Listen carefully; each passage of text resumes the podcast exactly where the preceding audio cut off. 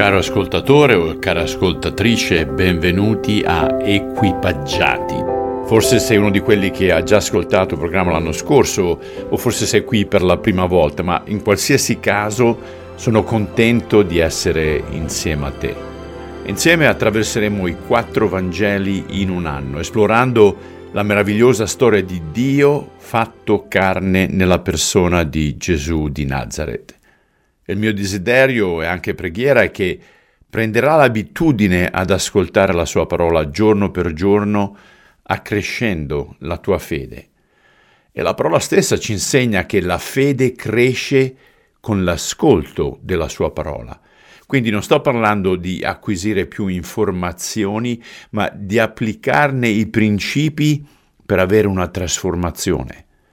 Io sono il primo a riconoscere che è difficile attenersi ad un piano quando si tratta di leggere le scritture ed è per questo che cercherò di renderlo più semplice leggendolo e commentandolo in circa 7-8 minuti 5 giorni a settimana, lunedì al venerdì. E spero e prego nuovamente che questo possa essere una fonte di forza mentre navighiamo insieme attraverso alti e bassi, attraverso l'ignoto, attraverso le incertezze e le sorprese di questo viaggio che si chiama vita. E se ti piace quello che senti, per favore condividilo con la famiglia ed amici. E ne approfitto anche per segnalarti un altro programma settimanale su YouTube al canale Peppo Cast. Sono felice che tu sia qui. Oggi sarà un po' diverso perché introduciamo il primo dei quattro Vangeli canonici e quindi permettimi di sforare un attimino perché dobbiamo parlare di alcuni preliminari. Che cos'è un Vangelo? Il Vangelo o Evangelion significa buona notizia. E qual è la buona notizia? La redenzione dell'uomo da parte di Dio attraverso suo figlio Gesù Cristo, il Messia. Allora, perché ci sono quattro Vangeli nel Nuovo Testamento che apparentemente raccontano la stessa storia?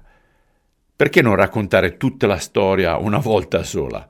Well, in primo luogo mi piace il fatto che i primi padri li definissero il Vangelo secondo e uno metteva il suo nome. Perché? Perché sebbene ispirati dallo Spirito Santo, tutti hanno scritto la storia di Gesù come Messia, per un pubblico diverso. Matteo, apostolo e giudeo, scrive ai giudei. Luca, il medico greco, scrive a Teofilo ed una folla di pagani, attingendo principalmente dall'apostolo Paolo. Marco, che non ha mai avuto intenzione di scrivere un Vangelo, si trova a prendere appunti a viva voce dalla predicazione di Pietro a Roma. E così scrive ai pagani romani. E infine Giovanni, il più giovane degli apostoli, che scrive ai cristiani ellenisti, ebrei ed agnostici. I primi tre, per le loro somiglianze, sono chiamati Vangeli sinottici, mentre Giovanni è un pezzo a sé stante. Pertanto cercare di armonizzare i Vangeli in un'unica storia sarebbe come prendere quattro capolavori ispirati dallo Spirito e trasformarli in un'opera umana priva di ispirazione. La maggior parte degli studiosi moderni pensa che Marco sia arrivato per primo in ordine cronologico, anche se alcuni, in base a dichiarazioni dei primi padri della fede, pensano che sia Matteo e Luca. Matteo è il miglior ponte tra l'Antico ed il Nuovo Testamento ed è il più ebraico dei Vangeli. Lui enfatizza l'adempimento delle profezie dell'Antico Testamento per presentare la figura di Gesù come Messia. I primi padri attribuiscono lo scritto a Matteo o Levi, uno degli apostoli chiamati da Cristo. Era un esattore delle tasse per gli invasori romani e quindi puoi immaginare come poteva sentirsi, un uomo amaramente disprezzato, poiché gli ebrei odiavano i membri della loro stessa razza, che erano al servizio dei loro conquistatori. E sembra addirittura che la sua posizione abbia creato un, un tal scandalo in famiglia da essere rinnegato dal padre. La posizione di Matteo gli ha permesso di avere una vita agiata poiché I romani riscuotevano un'aliquota fiscale fissa, ma lasciavano agli esattori un libero margine di commissione. Quindi per Matteo seguire Cristo significava rinunciare a molte comodità e ricchezze. E probabilmente era ben istruito, poiché doveva parlare correttamente il latino, la lingua dei romani, l'aramaico e il greco. Sebbene non disponiamo di informazioni accurate, la leggenda afferma che fu ucciso con la spada in Etiopia. Oggi prenderò qualche minuto in più, dato che ho dovuto descrivere il programma, e di diverso è anche il fatto che non leggerò tutto il passaggio, come farò gli altri giorni, perché questo include una lunga lista di nomi che non ricorderemo mai, eccetto alcuni. Matteo 1 Genealogia di Gesù Cristo, figlio di Davide, figlio di Abramo. Abramo generò Isacco, Isacco generò Giacobbe, Giacobbe generò Giuda e i suoi fratelli. E poi c'è tutta la lista di nomi e salto direttamente al versetto 17. Così da Abramo fino a Davide sono in tutto 14 generazioni e da Davide fino alla deportazione in Babilonia 14 generazioni e dalla deportazione in Babilonia fino a Cristo 14 generazioni.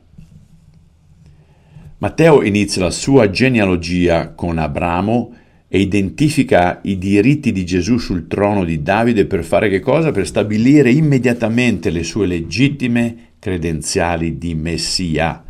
Questo è fondamentale per il suo pubblico ebraico perché? Perché loro sono seri circa i lignaggi. Al contrario, la genealogia di Luca inizia con Giuseppe e finisce con Adamo. Perché? Perché vuole mostrare che Gesù, il secondo Adamo, si rapporta con tutta l'umanità, non solo agli ebrei. Tuttavia Matteo fa qualcosa di strano. Si discosta dalla tradizione ebraica ed elenca nel lignaggio alcuni personaggi abbastanza loschi.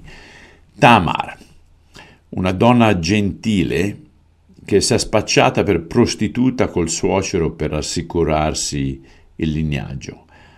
Raab è una cananea, una prostituta che ha messo in pericolo la sua vita per salvare delle spie ebree. Ruth, una moabita, che ha scelto di lasciare il suo popolo per identificarsi con il popolo di Dio seguendo sua suocera Naomi e lei diventerà la bisnonna del re Davide. Poi la moglie di Uria invece di Bezzabea. Perché? Lei è famosa per il suo peccato con Davide. Matteo penso che si riferisca intenzionalmente a lei come la moglie di Uria, forse per sottolineare il grave peccato di adulterio con la moglie di uno dei suoi soldati più fidati, Uria, Littita.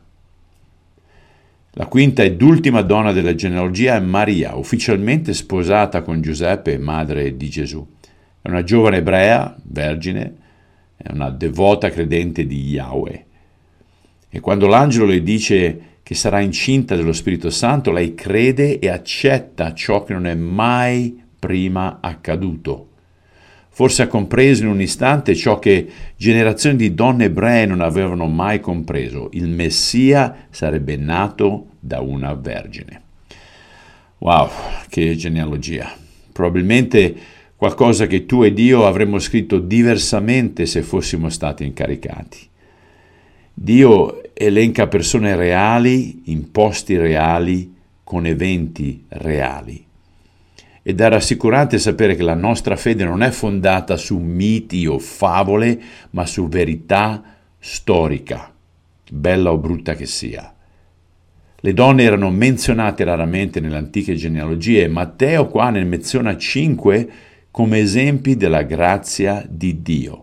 Mostra come Dio può prendere persone imperfette in una discendenza fratturata e riscattare il tutto. Queste donne sono nella genealogia del Salvatore per darci speranza e per farci capire che tipo di persone Gesù, il Messia, è venuto a salvare. Lui proviene da una stirpe di peccatori per salvare peccatori come te e me. Rimanendo senza peccato.